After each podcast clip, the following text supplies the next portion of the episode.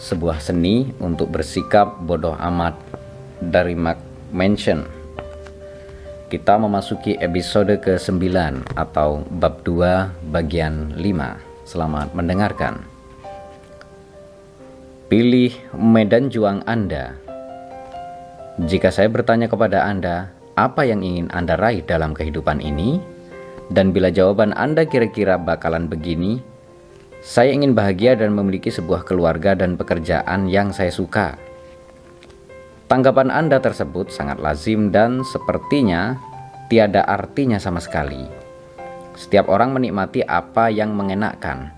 Setiap orang ingin hidup dengan riang gembira, senang dan mudah, jatuh cinta dan merasakan seks dan hubungan yang luar biasa, terlihat sempurna dan berduit, populer, dihormati dan dikagumi dan jadi jagoan di lantai dansa yang membuat kerumunan orang akan terbelah seperti laut merah ketika Anda berjalan santai memasuki ruangan. Setiap orang menginginkannya, mudah untuk menginginkannya. Sebuah pertanyaan yang lebih menarik, sebuah pertanyaan yang tidak pernah disadari sebagian besar orang adalah rasa sakit apa yang Anda inginkan dalam hidup Anda? Apa yang membuat Anda rela berjuang? Karena itu tampak seperti faktor yang sangat menentukan menjadi apa hidup kita nantinya. Sebagai contoh, sebagian besar orang ingin mendapatkan posisi puncak di perusahaan dan mendapatkan banyak uang. Namun tidak banyak orang yang bersedia menderita selama 60 jam minggu kerja.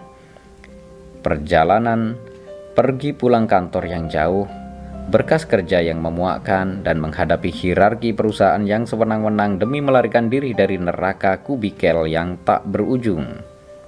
Hampir semua orang menginginkan seks yang memuaskan dan hubungan yang luar biasa.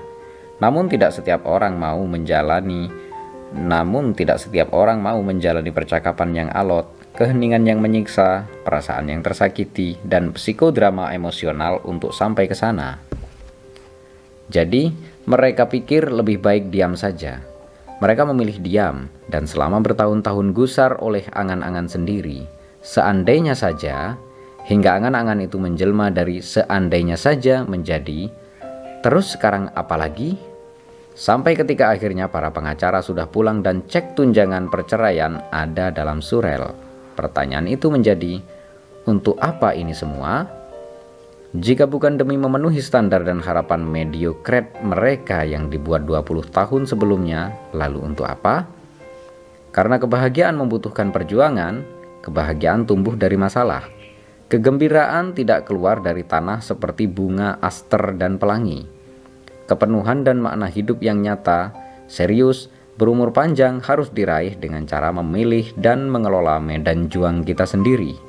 Entah Anda menderita karena rasa cemas dan kesepian atau gangguan kompulsif, obsesif atau akibat seorang bos brengsek yang menghancurkan separuh jam kerja Anda setiap hari.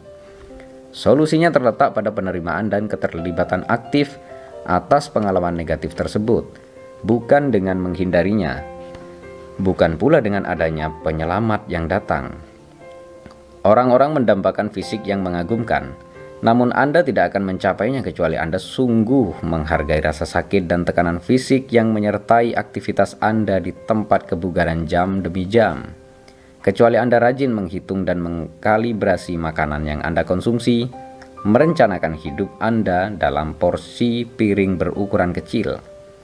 Orang ingin memulai bisnis mereka sendiri, tapi Anda tidak akan menjadi seorang wirausahawan yang sukses kecuali Anda mampu menghargai resiko ketidakpastian, kegagalan yang datang berulang-ulang, investasi waktu gila-gilaan yang mungkin hanya demi sesuatu yang tidak menghasilkan apa pun. Orang-orang menginginkan pacar pasangan hidup, namun Anda tidak akan mampu menarik perhatian seorang seseorang yang Anda sukai tanpa menghargai goncangan emosional yang disertai penolakan, mengatur ketegangan seksual yang tidak pernah tersalurkan, dan menatap kosong telepon yang tidak pernah berdering. Inilah bagian dari permainan cinta. Anda tidak akan pernah memenangkannya jika Anda tidak ikut bermain. Apa yang menentukan kesuksesan Anda bukanlah apa yang ingin Anda nikmati, Pertanyaan yang relevan adalah rasa sakit apa yang ingin Anda tahan? Jalan setapak menuju kebahagiaan adalah jalan yang penuh dengan tangisan dan rasa malu. Anda harus menentukan pilihan. Anda tidak mungkin memiliki hidup yang bebas dari rasa sakit. Hidup tidak bisa selalu mekar seperti mawar dan fantastis seperti unicorn. Pertanyaan tentang kenikmatan tergolong mudah karena hampir semua orang punya jawaban serupa. Pertanyaan yang lebih menarik adalah tentang penderitaan. Derita apa yang ingin Anda hadapi? Itulah pertanyaan sulit yang perlu disadari.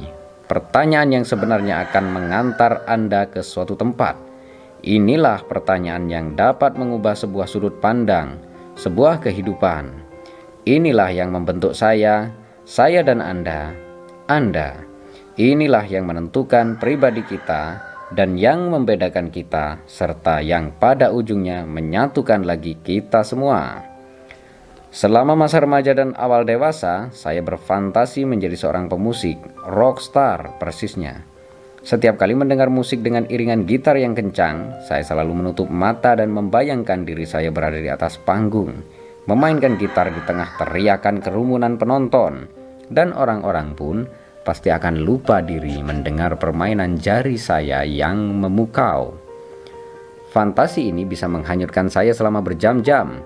Bagi saya, pertanyaannya bukan bagaimana jika saya bisa di atas sana bermain di depan para penonton yang terus berteriak, tapi kapan? Saya harus merencanakan itu semua. Sederhana, saya harus terlebih dahulu menentukan waktu sebelum saya mencurahkan tenaga dan upaya untuk sampai di sana dan menorehkan nama saya. Pertama, saya harus selesai sekolah. Kemudian, saya perlu mendapatkan uang tambahan untuk membeli peralatan band. Lalu saya perlu mencari waktu luang yang cukup untuk berlatih. Selanjutnya, saya perlu membuat jaringan dan merencanakan proyek pertama saya. Kemudian, seterusnya hingga tidak ada yang perlu saya kerjakan. Meskipun saya terus memfantasikan ini lebih dari separuh usia saya, dalam kenyataannya hasilnya tidak pernah terwujud.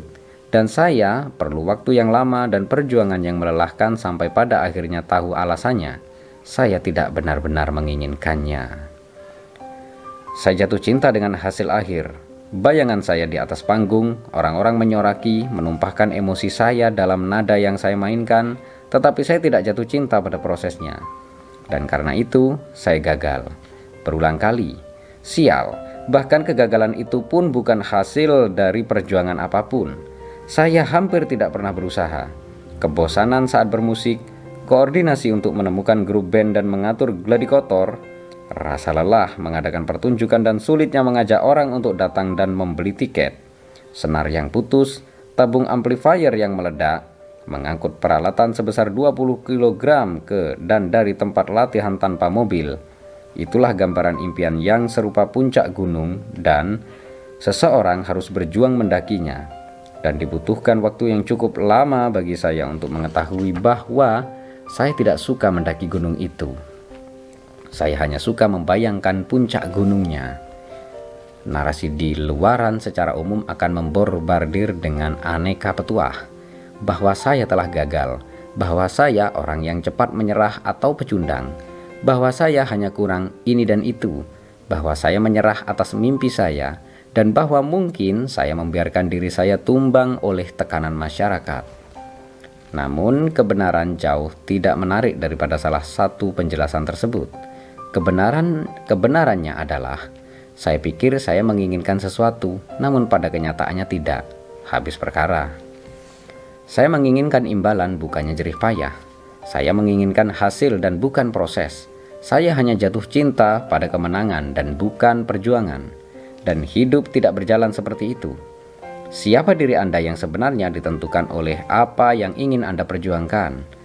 Orang-orang yang menikmati perjuangan di gym adalah orang-orang yang mengikuti triathlon dan memiliki bentuk perut seperti dipahat dan bisa bench press satu rumah kecil. Orang-orang yang menikmati berminggu-minggu kerja yang panjang dan saling sikut di perusahaan adalah mereka yang terbang melampaui hal-hal tersebut. Orang-orang yang menikmati tekanan dan ketidakpastian gaya hidup dari seorang seniman kelaparan adalah mereka yang pada akhirnya mampu menghidupi dan menjalaninya. Ini bukan tentang kekuatan kehendak atau omong kosong, tentang keuletan. Ini juga bukan contoh nyata dari ungkapan no pain no gain atau tidak ada yang bisa didapat tanpa perjuangan. Ini adalah komponen hidup kita yang paling sederhana dan mendasar Perjuangan kita menentukan kesuksesan kita. Permasalahan-permasalahan kita melahirkan kebahagiaan kita. Seiring dengan masalah-masalah yang naik levelnya menjadi semakin baik. Lihat, ini adalah spiral yang merambat ke atas tanpa pernah selesai.